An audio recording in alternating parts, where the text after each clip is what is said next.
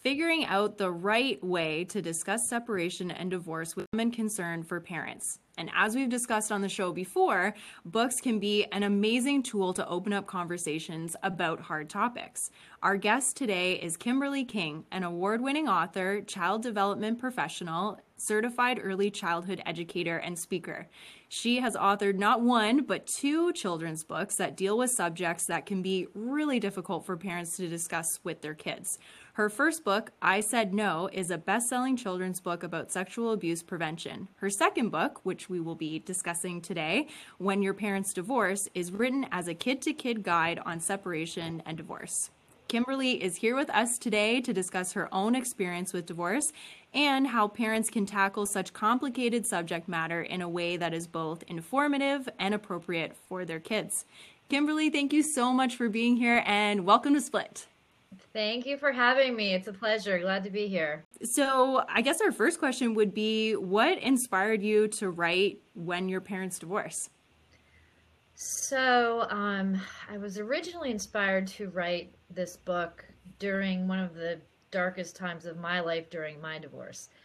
So, I had a very hard divorce. It started off fine and everybody got along. We did shared custody and things were going smoothly, but a new partner got involved in my ex-husband's situation and moved into the house quickly. And then it was like a switch went off. And so there started to be a whole lot of real negative feelings emotions and parent alienation crashed right into our family situation. And so this is basically like a collection of journal entries from my journal some of the things my kids have said and journaled about and we've talked about and we sort of put it all together in a book. And i the thing about this book it's funny i never expected to write this book because i was brought up in a collaborative cooperative divorce. My parents got divorced when i was 12 so I never expected this to happen to me. And it, it, just hit me from like left field. And so, you know, at one minute you're you're married to your best friend and then you're divorced and that's sad, but you're still getting along and you just expect it to go the way that it went for your parents and it just fell apart. So it was part of my healing process and how we kind of got through it. So yeah, and I I love um that aspect, the journaling aspect of the book. Like I've never seen that before in a children's book where it says, you know, like write and reflect or jot down things that you maybe want to talk to mom or dad about and your feelings. Like how how empowering for for a young kid to be able to do that and to explore their feelings and and discuss them with their parents that was sort of the point because I found that with my kids, especially one of them, they kept everything inside and then ended up blaming themselves for a lot of the problems. And they didn't want to talk about it. They just would go in their room and, you know, shut the door or avoid. And they just, they were not in a space to talk. So during that time, my daughter in particular kept a journal and did a ton of writing. And you know, she got a lot of her feelings out and she looks back at it now and goes like, "Oh my god. Oh my gosh, I can't believe I felt that way." But she never told anybody, so we couldn't really get her the help that she needed when it was going on. So, um, I encourage in, in all of my books, uh, there's talking points because I think that's one of the most important things for parents kids just don't come up and say, "Hey, I'm upset because you guys are getting divorced." They just maybe they'll like avoid you or they're they'll get anxious or they'll go hang out with their friends. They'll do a million things before they want to confront this issue because it's so tough. And it's like a divorce is one of those relationships. It's it's almost as bad as like having a relative die or or a pet die. It's that traumatic for kids. And as parents, we really don't know how to how to talk with them either. So um, yeah, that's that's why there's talking points, and you know it's sort of divided into parts so that you can read a little bit and then chat and then read and chat and then at the end of the divorce book is all those questions where you know you can really just get into some of the topics so. yeah i like the writing too because i think we don't even as adults like we're even told to try to journal and stuff because you don't actually even know what your feelings right. are right It yeah. is that whole writing process that helps you to to get it out. With my Exactly. girls, um, that was an important thing too. We actually uh, had these just little notebooks that we would pass back and forth. So at night, they would sometimes write me little letters and stuff. Oh. And it always would surprise me what they would write down compared to what they would say. Exactly. It's, Um, it's and I feel like I have a super open relationship with my girls, right? But Yeah. it, it's very different. So I think parents can assume sometimes like they're fine because they they're not talking to you, they're not they're not seeming upset. But when you hear sometimes what's in their little minds about it when they're writing it out, it's very different. It's very sad, but it's great that they write and they talk to you, and uh, you know, it- with the writing and with the talking, eventually, like we got to the point where we needed to get a family counselor involved to really process some of this stuff, which was really important for my family. And so, what is the target age group for the book then, Kimberly? So this book is probably appropriate for the five to ten year old and parents because I was just going to say that, yeah. And let's encourage the parents to So, read that's- right alongside. yeah, it's kind of a read with book. And what I was hoping with this book is that like a dad or a mom would buy it and they would read it together. And then said dad, who's, you know, rolling eyes and talking not nice things about mom, might see some of his behavior in this book and go, oh, okay. I'm doing, you know, exhibit A over here. I'm making this divorce harder than it needs to be, and I'm causing some damage by doing the things that I'm doing. And oh, here's what it's supposed to look like. And maybe just have a little bit of, you know, self reflecting in a children's book because parents need it just as parents need it almost more than the kids. So uh, yeah, it's it's elementary school, but you know, you can read this book even if you're 12, 13, 14. It, it's it's informative. It's got Mhm. definitions. It's got scenarios, and I try to, you know, really bring it down to the level where a kid can understand that yes, this is a divorce, but there was also something before the divorce. There was like a marriage and a couple, and there was happy memories, hopefully, and you know that's really important for kids in that age group to understand instead of just this whole like big dark divorce cloud. So Yeah, you have this. There's this one part in the book where, um, I'm just for our listeners, in case you haven't read it yourself, um, where basically the uh, child is saying, you know, mom or dad has always, like, they always say you should work things out, um, you know, not to give up. And then you see them thinking, like, hmm, I guess they're hypocrites. and it's just like, I that's not something that I would have like I necessarily expected to see in this book, but I think it's Yeah. real like you're so real in how it's written and I you know my daughter is still like very young, so she'll always like she'll only remember life with us being split. But like I would imagine that a kid between as you said 5 and 9 years old might, you know, come back at you with that. Right, right, yeah, yeah. And not, I liked the definitions too because I didn't think of that in that, you know, if you say we're separating, Right. what do kids understand about that, right? And we're using terminology sometimes that we're assuming right. they know the definition of it. And it's confusing Um, too because the kids, my kids, and when I was a kid and my parents were going through a divorce, we were like professional eavesdroppers. And so we were, you know, like listening from the third floor, or like if my parents would go outside, we'd like go to the door. And you hear all these terms, but you don't know what they mean. And then you assume that they're way worse than what they are. Like, what is a reconciliation? Like, oh my God, you know, we just don't know. So Yeah. I feel like getting ahead of, you know, with the terminology and just getting ahead of some of the feelings that you might feel is a really good way to operate sort of through that tough time. Yeah, and that eavesdropping part too in there, I yeah, I think that's also a good reminder for parents that, you know, even if the kids aren't in the room and you've decided to split, but you're still like, you know, you've said many times, Jennifer, for a lot of your clients right now, they've decided to split, but because of COVID and whatever else, they're still living in the same house, which can Yeah. be like very volatile. So even if the kids aren't in the room, there's a good chance that they can hear what you're saying or even just hear like pick up on the tone or the volume and know that things are not good so just to be really like careful and pick and choose when you're going to discuss you know some potentially like conflict causing topics yeah, yeah, no, Yeah. it's different things. They do pick up on tone and and like your vibe and everything. And even my kids, when we were in the middle of our separation, if I got a text from my ex husband during this particularly tough time, you know, my face was like, mm, and I'd start texting like a maniac, and they'd be like, "Mom, yeah, what are?" And I'm like, like they, they can see without you even saying, you know, your your mood, your face, your eyes, they know. So yeah.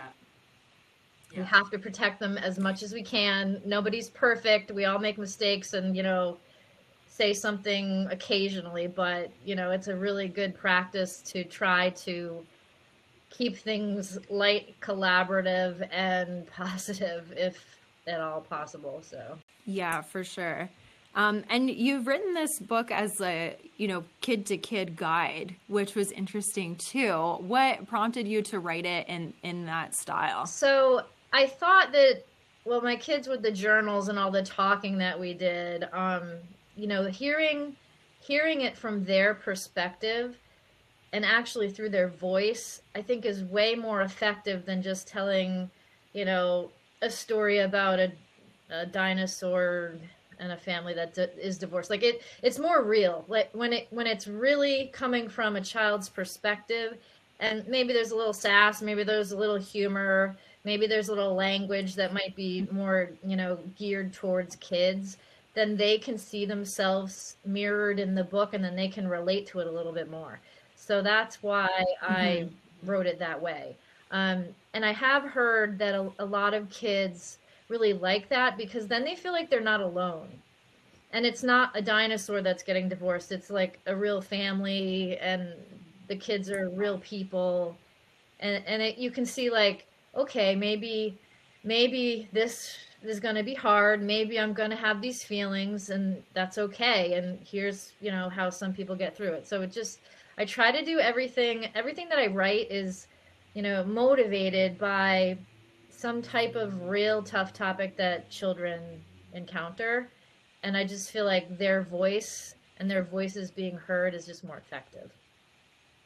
And I've heard people call that bibliotherapy. Like so what's that? Um, I've heard a few people have said it's like bibliotherapy, like it's a, it's basically okay. a true yeah. story but kind of turned into a therapeutic fiction type of book and that just reading that is a bit therapeutic so we'll see. Yeah you can recognize your own situation and then yeah write about it. I like how you did include um, some of the negative sides of it. I think that in some other books that i've seen and dialogue about it and i think that i see with my clients they feel this need to paint it with this really positive Right. Right. Hey, mommy. This is going to be fine. Um, and I feel like the kids are probably thinking, well, I'm not fine. Yeah. Like, I'm not happy. So then they can't recognize and express their own feelings. Right. Yeah, I mean, it's hard to watch your parents go through a divorce. I know from personal experience. And one of the hardest things when I was going through it was when my parents went to that point of like dating and moving on and you know bringing other people into our lives. And the same thing happened with our family. Just too soon like too soon is just not good no matter how you spin it because it's really a trauma for most kids. And you can try and sugarcoat it if you want but that's not gonna i just don't think that is authentic. And it's not reality because most divorces are not, you know, squeaky clean and happy and friendly. So if we can give parents and kids tools to sort of cope and talk, you know, that's the best we can do. And then hopefully they get therapy and find people like you. So yeah. Well, I think yeah, just letting them uh, it be a safe place. I think that if mom is mom or dad are just only projecting all positive, yeah. then they're not going to feel like they can approach them and say like, "Hey, this is really hard for me," and this is yeah. And I try to normalize with my clients too, and I love the the idea with the book of journaling and a longer discussion. That I think also there's this. Um, misconception that we're gonna have this like one big conversation where we're gonna sit down the kids yeah. and say it's divorce we're divorcing it's divorce right? and then, like we're not gonna talk about it anymore like yeah. um, and they have to get that conversation right and how is that talk gonna go and what's gonna happen so um, I love normalizing like, hey, this is an ongoing dialogue, Right. open, open. Right. I mean, I think that's really important for kids because if you're clear with them and you do it in a gradual, very, you know, sensitive way, if you can sort of reduce reduce the pain that that might help, but you know, just coming up and saying, "So kids, we're getting divorced." And let's sit on the couch and let's talk about it for 10 Yeah. minutes. Here's a book. Good luck. We, that's not what we want to do. Um, and I, I do suggest to everybody that like I've had a lot of friends go through divorce and people, parents I talk with, you know, everybody spends their time doing the whole like marriage counseling before the divorce because they're trying maybe not to get divorced or maybe they're trying to get validation so that they can get divorced. And then everybody stops the counseling. And I think the most important time to get counseling is Good like point. after you get divorced because it's a I, I won't swear, but it, it's it's kind of crazy to try to think that like two people that have lived together are going to function without any transition and smoothly, just like boom and snap of a finger. Let's divide the house. Everybody cross your fingers, and it's going to be fine. Uh, so, and then you know, and during as Uh, well, yeah, right? it's like during the whole process. Be- yeah, I mean, I like I wasted a lot of money like becoming a puddle in my lawyer's office and like crying to her, and that was not the right place, right? Like she couldn't do anything for me, and uh, yeah, like therapy yeah. Did, did she tell you that uh, she was becoming the puddle, or did she let you be the puddle? No, she was she was very blunt, which I really appreciated at the at the time. She was like, "I know you're upset. This is not the place. You're wasting your money, or just your retainers is flying out the window. So yeah, I mean, you can get go- yourself together and can go see your therapist." Like serious debt with the whole like you know, the whole divorce thing. If you don't do it collaboratively, and if you use your ther- your your lawyer as a therapist, you're going to spend a hundred thousand dollars before you know it.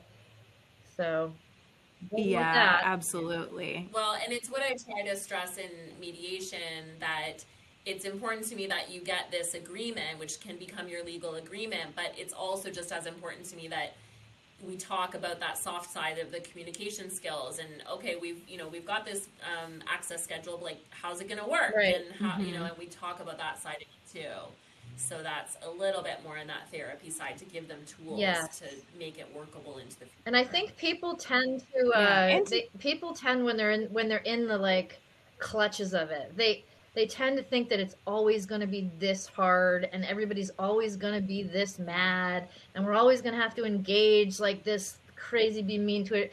But eventually, once the feelings settle down and people stop engaging and they find that there's like this little magic thing like you know you know when you're like i don't know if you guys run but if i run and i make it three miles then like the rest of the run seems easy it's like that runner's high and i Yeah. swear this happened with me because once once this person that caused all the trouble was out of our situation and we got back to just being like friends with children who you know we were still a family mm-hmm. all the anger just calmed down and everybody started working together. So it's mm-hmm. not necessarily going to be as hard as it is at any given time in a divorce. It's just, it's not going to stay the same for sure. Yeah time It can, do a lot.